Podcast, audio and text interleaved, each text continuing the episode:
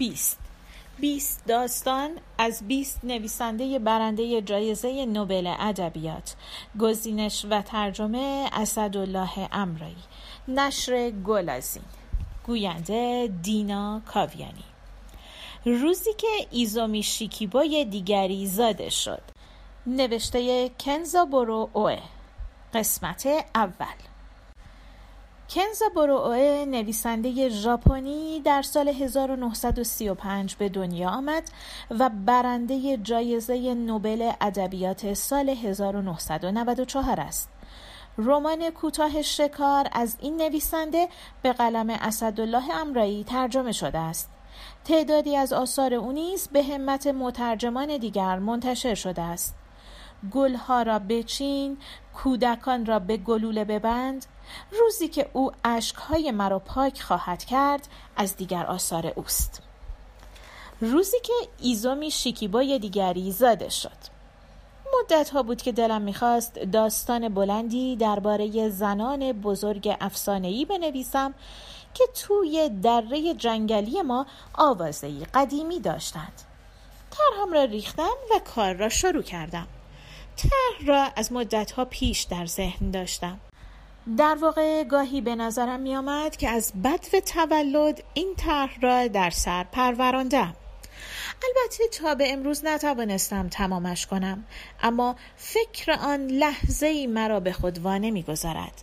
بیشک تا زمانی که داستان نویسی را ادامه بدهم زنان بزرگی که در این زندگی دیدم و خواهم دید و همینطور در زندگی پیش از آن و پس از آن در ذهنم زنده میمانند و نوشتن داستان برایم حکم آب خوردن را خواهد داشت مثل یخی که لب پنجره آب می شود و برق می زند. واقع هایی که باید در پایان داستان بلند می گنجاندم مثل تودهی در هم از کلمه ها توی سرم می چرخید و اغلب دور هسته ای از خاطرات و رویاهای کودکیم چرخ می زد. حالا یکی از آنها را برایتان بازگو می کنم. یکی از دوستان دوران دانشکده که بر اثر سرطان خون مرد بعد از خواندن یکی از رمان‌های تازم از من پرسید چرا بخشهایی از روایت رمان قبلیت را حذف کرده ای؟ حال که سنم بالاتر رفته فهمیدم که داستانهایی دردناک و در عین حال ساده بودند و آنقدر که مایه های دلتنگی داشتند خندهدار نبودند این حرف را توی بستر بیماری می‌زد. یک هفته قبل از آن ضربه مهلکی خورده بود. رمان را با داستان اساتیری زنان بزرگ آغاز کرده بودم. اما توی تله افتادم و کار چیز دیگری از آب درآمد. یک محقق آرژانتینی ادبیات ژاپن بعد از خواندن بخشی از رمان چاپ شدم گفت من روایت قبلیتان را جالبتر یافتم. می‌خواهم با ویرایش نسخه بدل رومانت آن را به زبان اسپانیولی برگردانم و بعد متن اسپانیولی را به ژاپنی ترجمه کنم و نسخه اصلی تو را از سکه بیاندازم. حالا مدتی است که ماجرا از این قرار شده. ضمن آنکه کار روی داستان زنان بزرگ را آغاز کردم و عملا مقاطعی از داستان آن را نوشتم از به هم آوردن سر و ته آن عاجز ماندم. در نتیجه اجرای نهایی کار شباهتی به آنچه از ابتدا در ذهن داشتم نخواهد داشت. در میان نکته هایی که یادداشت کرده بودم احتمالا تعدادی اهمیت خاصی داشت. اما همه آنها را سوزاندم. زیرا در ذهن جوان خود تصور می کردم تکه ها و تصویرها زمانی که شکل می گیرد و بر روی کاغذ می آید حتی اگر پراکنده باشد انگار بر جسمم حک می شود و ناگزیر در فرصت مناسبی به آسانی سر بر می آورد.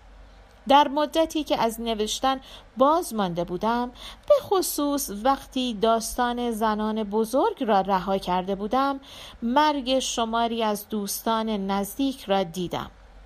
دوست آرژانتینی هم نیز دو سال بعد از سرطان استخوان مرد. به همین دلیل می‌خواهم بخشی از رمان آیندم را به زنان بزرگ اختصاص دهم که مثل ستاره ای توی چشم دلم سوسو می‌زند. چه کسی می‌تواند منکر این باشد که داستانی را آغاز کردم که می‌تواند تلمبه را به کار بیاندازد و ذخیره بلند پروازی های دور و درازم را بیرون بکشد؟ شاید هم یکی پیدا شود و مرا راضی کند که کار را رها کنم و به پایان رساندنش را به کسی بسپارم. کسی که در واقع خودم خواهم بود در زایشی دوباره و سرشار از سرزندگی. اواخر جنگ زنهای زیادی از شهرها به روستای میان دره جنگلی که در آن بزرگ شدم برگشتند. در میان آنها کسانی بودند که ظرف یکی دو ماه واپس زده شدند. بعضی هم تا چهل سال توی دره دوام آوردند. خیلی از کسانی که برگشتند قوم و خیش های مادرم بودند. یعنی قوم و خیش من هم به حساب می آمدند البته با فاصله بیشتر. زنهایی که توی دره ماندند مثل مادرم الان عمرشان از صد سال بیشتر است. عنفوان جوانیشان در صلح و آرامش میگذشت و مردانی که دره را ترک می کردند و عمرشان را در جایی دیگر هدر می‌دادند مورد تحقیر آنان بودند. خالهانا آخرین کسی بود که به دره برگشت.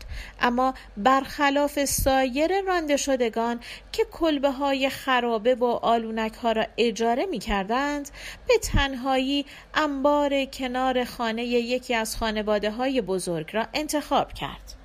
خانه مال یکی از دایی های بیشمار من بود. از آن گذشته شایع بود که لباس های کهنه که از انبار در میآورد تا بفروشد و گاه و بیگاه هم میفروخت طی این سالها برای او کنار گذاشته بودند. در پرتو این شایعات خاله زنکی و حرمت فراوانی که مادرم برای او قائل می‌شد خاله هانا. برای من که آن موقع بچه مدرسه ای بودم به زنی بدل شد که از دو شخصیت متفاوت در یک جسم تشکیل شده بود. انگار دو موجود مستقل با همدیگر ترکیب شده و به شکل یک نفر از شهری دوردست به دره آمده بودند. انگار موجودی برتر از زمان و مکان با پیرزنی پنجاه ساله و چاق عجین شده بود که کاهلانه توی کوچه های ده تن می‌کشید یا جلوی انباری روی نیمکتی لم می‌داد و کتاب می‌خواند. این برداشت عجیب از پدیده همزاد و نتیجه آن با اشعار شیکیبو بی ارتباط نبود. به علت همین رابطه وارد ماجرایی شدم که به چیزی نو دامن زد و تمامی اهالی ده آن را تجربه کردند.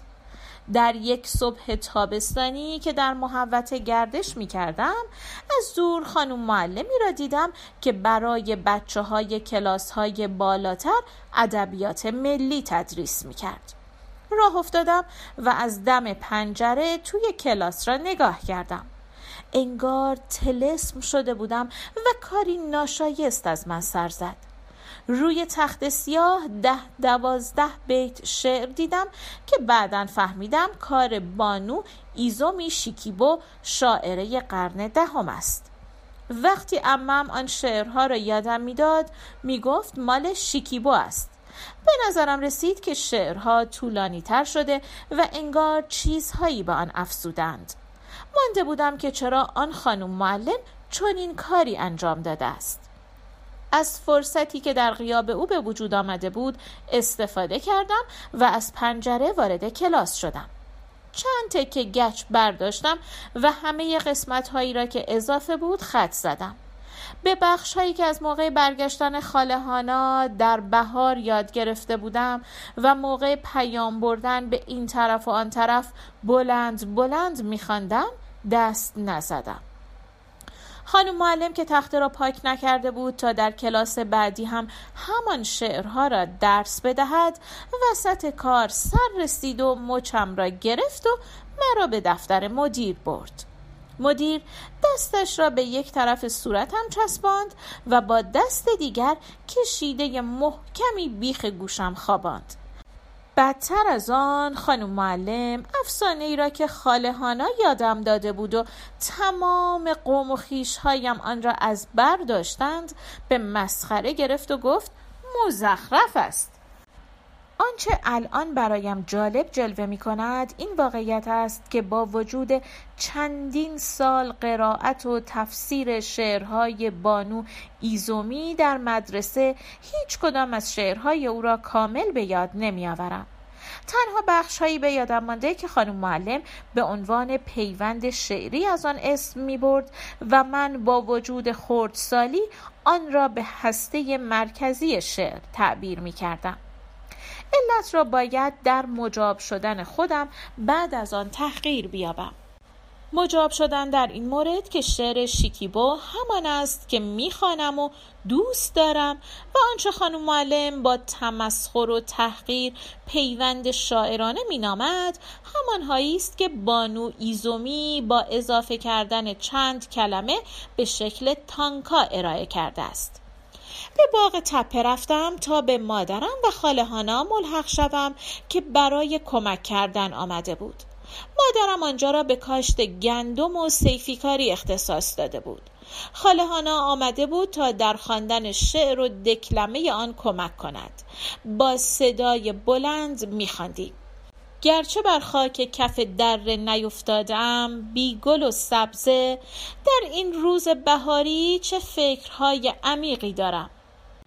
این شعر در مجموعه شعرهای بانو ایزومی گردآوری شده و روح و روان مرا تسخیر کرده بود و تمام دره و تپه را در خود می گرفت. حالا که آن را نگاه می کنم متوجه می شوم که هسته یا مرکز عمق و وسعت معنایی را در بر می‌گیرد که کلمه هایی مثل بیگل و سبزه یا بهار قادر به محدود کردن آن نیست گرچه بر خاک کف در نیفتاده ام بیشک مدیر نه علاقه ای به مجموعه شعرهای بانو ایزومی داشت و نه به شیکیبو که مادرم و خالهانا از افسانه او لذت می بردند. یک طرف صورتم را گرفته بود و با دست دیگر بیخ گوشم می‌زد تا بچه سرتق و مردنی را آدم کند کجای دنیا؟ بچه خلوچلی مثل تو پیدا می شود که با گچ سفید و قرمز به جان تخت سیاه بیفتد و زحمات معلمی را اینطور هدر بدهد. از طرف دیگر خانم معلم که از انتخابش معلوم بود علاقه وافری به آثار این شاعر دارد مرا سوال پیچ کرد.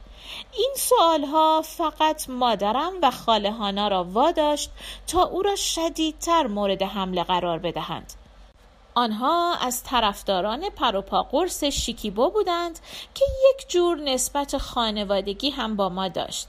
اما جلوی مدیر مدرسه شکیبایی نشان دادند و حرفی از نسبت خانوادگی به میان نیاوردند. خانم معلم از اینکه می‌دید شاعر را شیکیبو مینامم براشفته شد. اشاره به شخصیتی مهم و تاریخی مثل بانو ایزومی به اسم کوچک کاری بود که از یک بچه دهاتی بی سواد و آمی سر می‌زد. واکا از هجاهای هفت هفت پنج هفت پنج تشکیل شده. گاه یک یا دو صدای اضافه هم هست.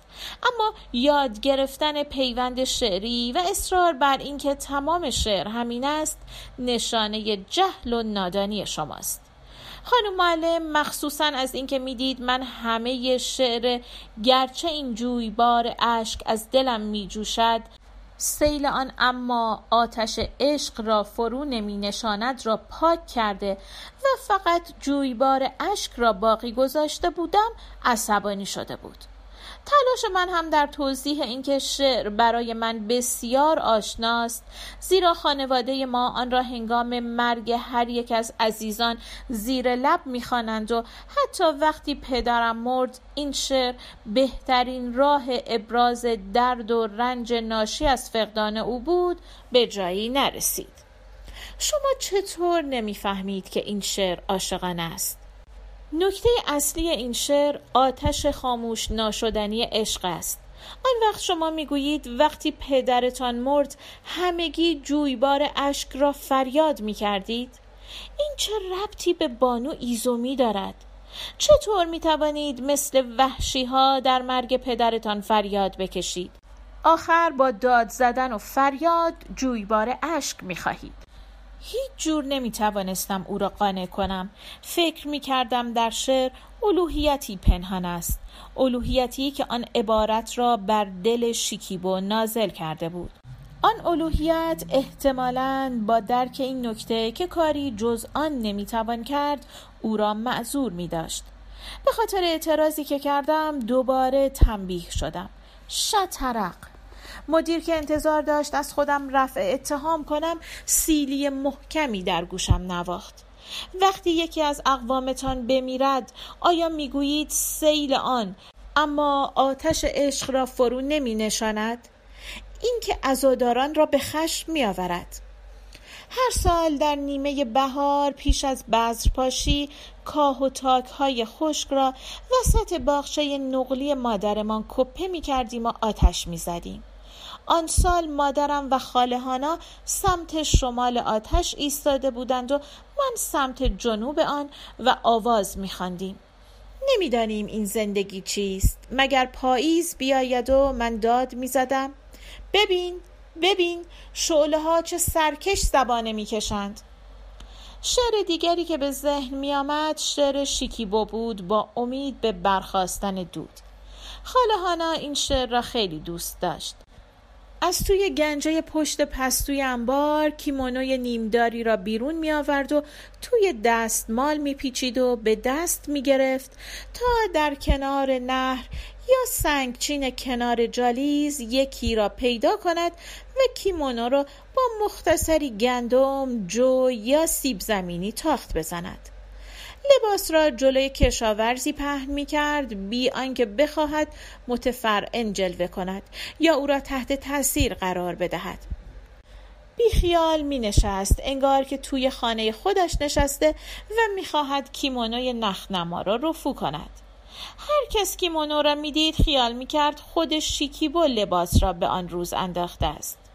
کهنگی کیمونو زن دهاتی و مرا به خنده میانداخت اما خالهانا بی و آرام با لبخندی نامحسوس ما را نگاه می‌کرد مقدار برنجی که به او می‌دادند فقط محض تعارف بود و به جایی نمی رسید خالهانا که نمایش کیمونو را برای آشنایی پیش کشیده بود دست می کرد و از پر شالش اسکناس تا خورده بیرون می کشید و کف دست زن کشاورز می گذاشت. خاله هانا مثل زنهای دیگر اسکناس را مچاله نمی کرد که توی کیف پول خورد بچپاند. زن هم پول را قبول می کرد و بدون توجه به مبلغ سرخم می کرد و می گفت دست شما درد نکند که این جواهر را نشانم دادید چشمم را روشن کرد سر راهمان هر وقت دور از ده از شیب تپهی بالا می رفتیم و خانه های پای کوه روبرو را می دیدیم خاله سر ذوق می آمد و می خاند.